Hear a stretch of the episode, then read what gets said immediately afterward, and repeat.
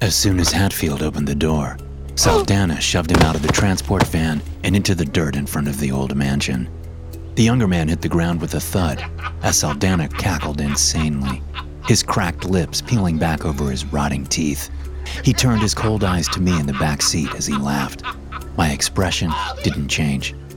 Jesus Christ, it's like dealing with children. Dr. Haney said from the front seat, speaking to the driver. Just get out of the van. I said to Saldana. I wasn't about to get out before him and have the idiot shove me. The older man stopped laughing, fixing me with his best killer stare. I rolled my eyes. Maybe he'd been scary as a younger man, but now he was gray haired and skinny, probably six months away from death due to some disease that he surely deserved.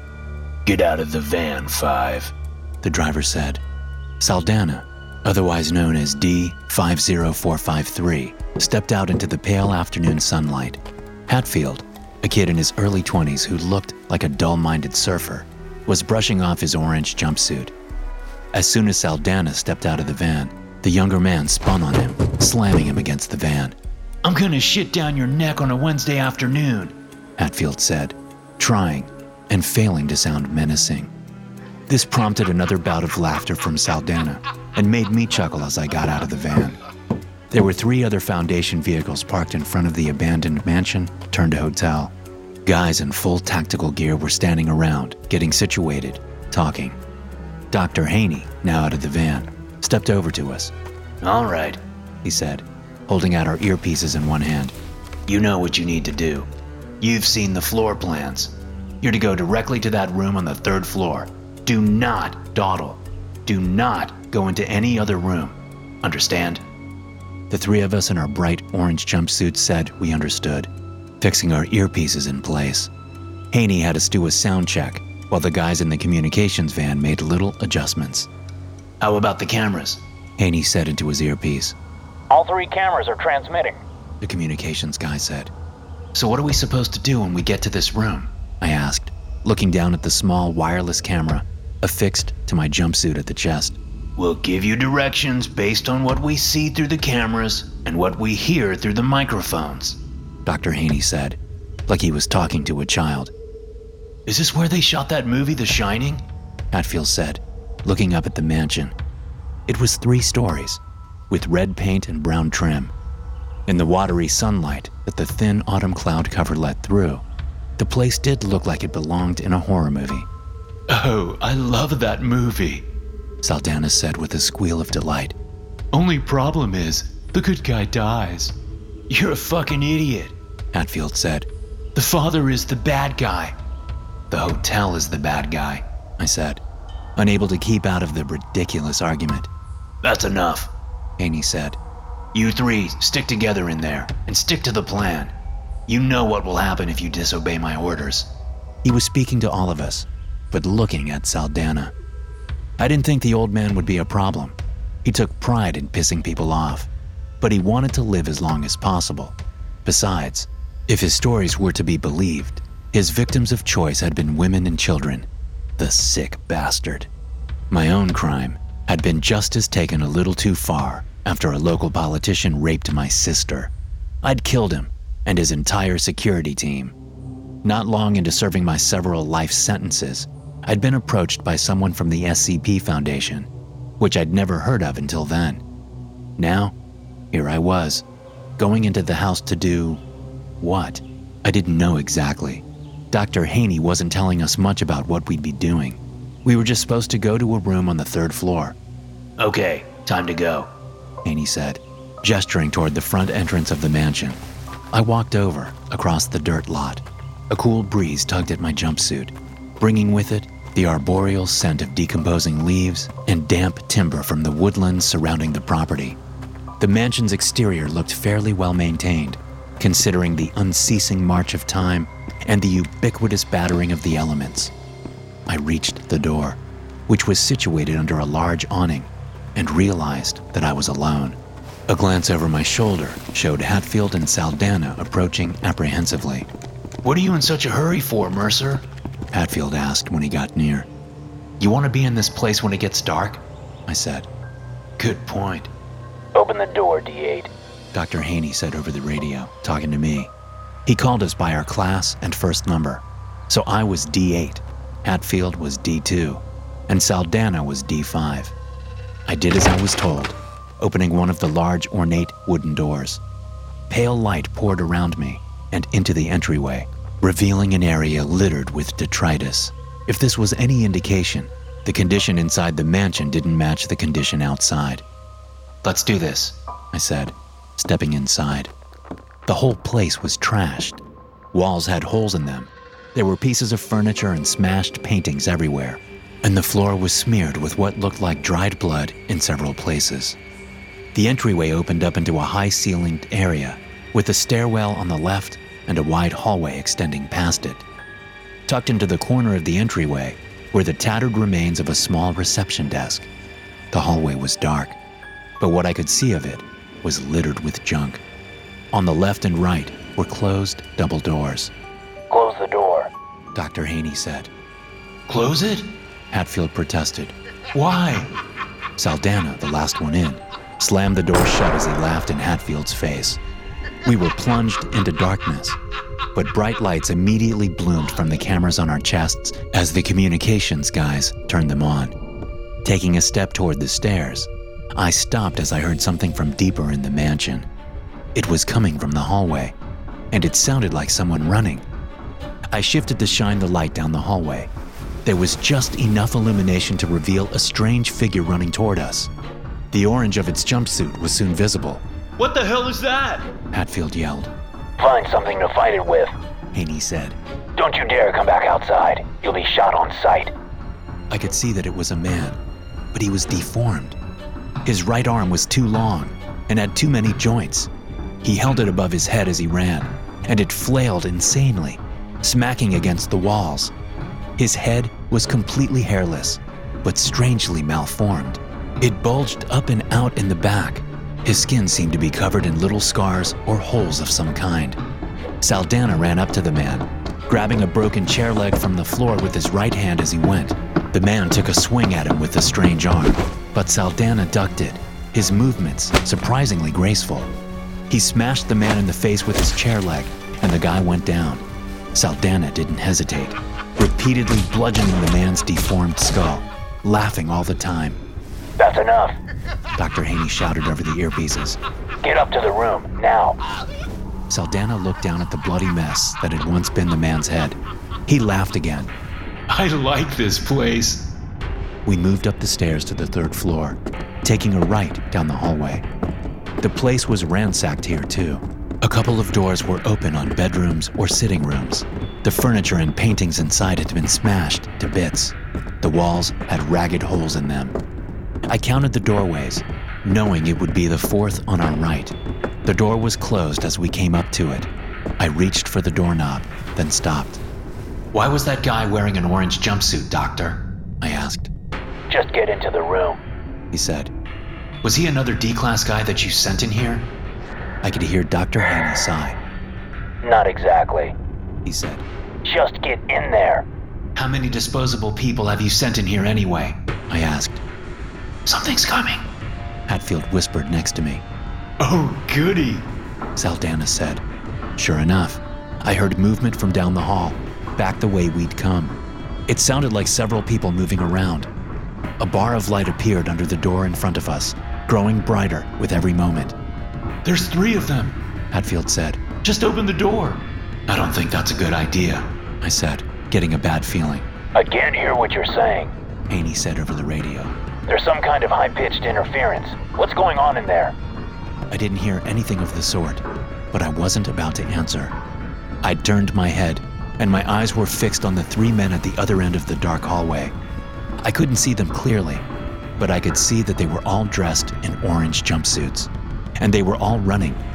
Saldana turned and ran down the hall toward the figures, holding up his chair leg and cackling as he went. Hatfield released a fearful, groaning screech and pushed past me, opening the door. Bright light spilled out. Squinting my eyes, I looked inside and saw the silhouette of a woman rushing toward us. Her feet weren't moving, they weren't even touching the ground. The sourceless light from behind her was so bright I couldn't see her features clearly, but something seemed off about her face. I stepped back from the door just as the floating woman crashed into a wide eyed Hatfield. The two of them flew across the hallway and smashed through the door opposite. From inside the room, I could hear Hatfield's scream, a noise that faded to a hoarse, gurgling sound. I backed away down the hall, turning to see what had happened to Saldana. I spotted him immediately, 15 yards away. Only he looked different. He was crouching over something, half turned away from me, and two other figures were next to him in the hallway, figures that looked familiar. Something had clearly happened to his camera because there was no longer light shining from his chest. Still, the bright light from the open doorway provided enough illumination for me to make him out, and it looked like he'd been injured. Saldana? I said. He turned to look at me, and I saw at once that his eyelids were gone. He said nothing as he stood up, the movement revealing what he was crouching over. My mind couldn't rectify what it was seeing. There was another Saldana lying on the floor in the hallway, his limbs twisted at unnatural angles. Then the other two figures stepped forward into the spill of light from the room, and I found myself looking at me. Only it was me with a large, warped jaw and a nose that looked as if it had been sealed shut, the nostrils pressed and melted together somehow. The other figure was a deformed version of Hatfield, with one eye sealed shut, a lumpy head, and strange patchy skin along his face and neck. Suddenly, I understood what this place did. It imperfectly replicated anyone who stepped inside. I glanced quickly over my shoulder to see that I was about 10 yards from the end of the hallway, where a boarded up window was. The three deformed replicas, having dispatched the real Saldana, moved toward me as one. I turned and ran down the hallway, reaching the window and digging my fingers under a loose corner of the board as footsteps banged toward me. I wrenched the board off, letting the watery sunlight paint a rectangle on the floor. Turning to look, I saw that there were now more than three replicas rushing toward me. There were more Hatfields lumbering out of the room. At a glance, I counted six, but there were more coming, each with a different deformity. I threw the board at the original trio, buying myself a precious second or two. I climbed out the window, looking down at the little awning over the front door two stories below me. About a dozen Foundation guards looked up at me from the ground, one of them barking orders I couldn't make out.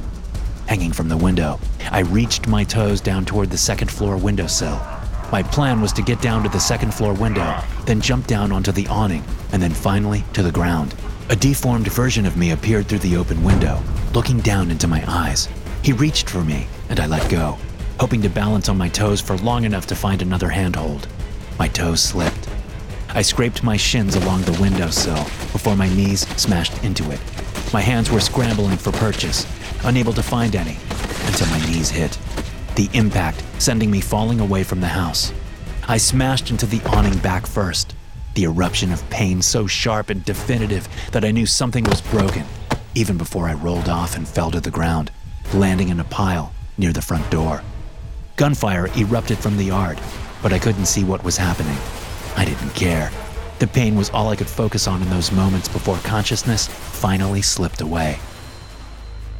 I had no idea how much time had passed when I woke up again, but there was still some daylight left. Someone was dragging me, sending embers of pain racing through my back and my left arm. There were bodies littering the yard, those of Foundation security personnel and I quickly realized I was being pulled toward the house. Struggling, I lifted my head up and looked at the man in the orange jumpsuit who was dragging me. It was a version of Hatfield, with one overly long and disjointed leg. He limped heavily as he dragged me under the awning. I tried to move, to resist, to call out. What little effort I mustered didn't impede his progress much at all. He dragged me up over the threshold, the pain in my back blurring my vision and fuzzing my consciousness. When he had me inside, he shut the door, leaving me in the darkness. Then, seemingly out of nowhere, a woman appeared above me. Her eyes were empty sockets of black tinged with the occasional red glow, as if there were a deep fire inside her, and the glow was from the flames licking at new fuel. She had a permanent smile on her face, but not a real one. Her lips and cheeks had been carved away, revealing her yellow teeth and the musculature of her jaw. She wore a raggedy dress from the early 20th century, one that had been beautiful, but was now ravaged by time and hard use. She leaned over me, seeming to study my face. Then she placed a hand on my chest. I watched her dirty, claw fingered hand sink into my chest. The pain I felt was 10 times what I'd experienced when falling from the third floor. And before I lost all touch of reality, I saw what she wanted. I saw that she was making an army, that she'd been gathering power. With every new person the Foundation sent in, with every experiment they did, they were making her more powerful. I was the last piece of the puzzle. With me, she could make enough replicas to leave the mansion, expanding her reach as she pulled more and more of humanity into her grasp. And there was nothing anyone could do to stop her. SCP 1919 is an early 20th century hotel and converted mansion. From the outside, it looks much as it did when it was first built. On the inside, however, the building is massively decrepit and looks like it has been abandoned since its creation. Many floorboards and ceilings are rotten or absent entirely, and various forms of damage cover much of the interior. Entry of the hotel by a human results in the appearance of a number of humanoid beings throughout the building, resembling the subject and wearing and carrying anything the subject possesses with them on arrival. These creatures, collectively labeled SCP 1919 1, typically vary from the original in several physical aspects. Observed variations between subjects and counterparts include the following lack of body hair, misshapen cranial structure, patches of skin discoloration, variance in limb digit length, disfigurement of the mouth, sealed or missing eyelids, sealed nostrils, perforations of various sizes in skin, deformed jaw structure. SCP 1919 1 is responsible for the decrepit state of the building. Individuals have been recorded upending furniture, tearing out floorboards, damaging pipes, and otherwise causing small scale destruction. All observed creatures labeled SCP 1919 1 have behaved in a similar manner. Individually, they act aggressively with or without provocation, attempting to damage objects and structures at random. They also demonstrate a marked increase in hostility once they locate the subject or subjects who enter SCP 1919. It is currently believed that a single being, possibly female, is responsible for all the anomalous activity within the structure.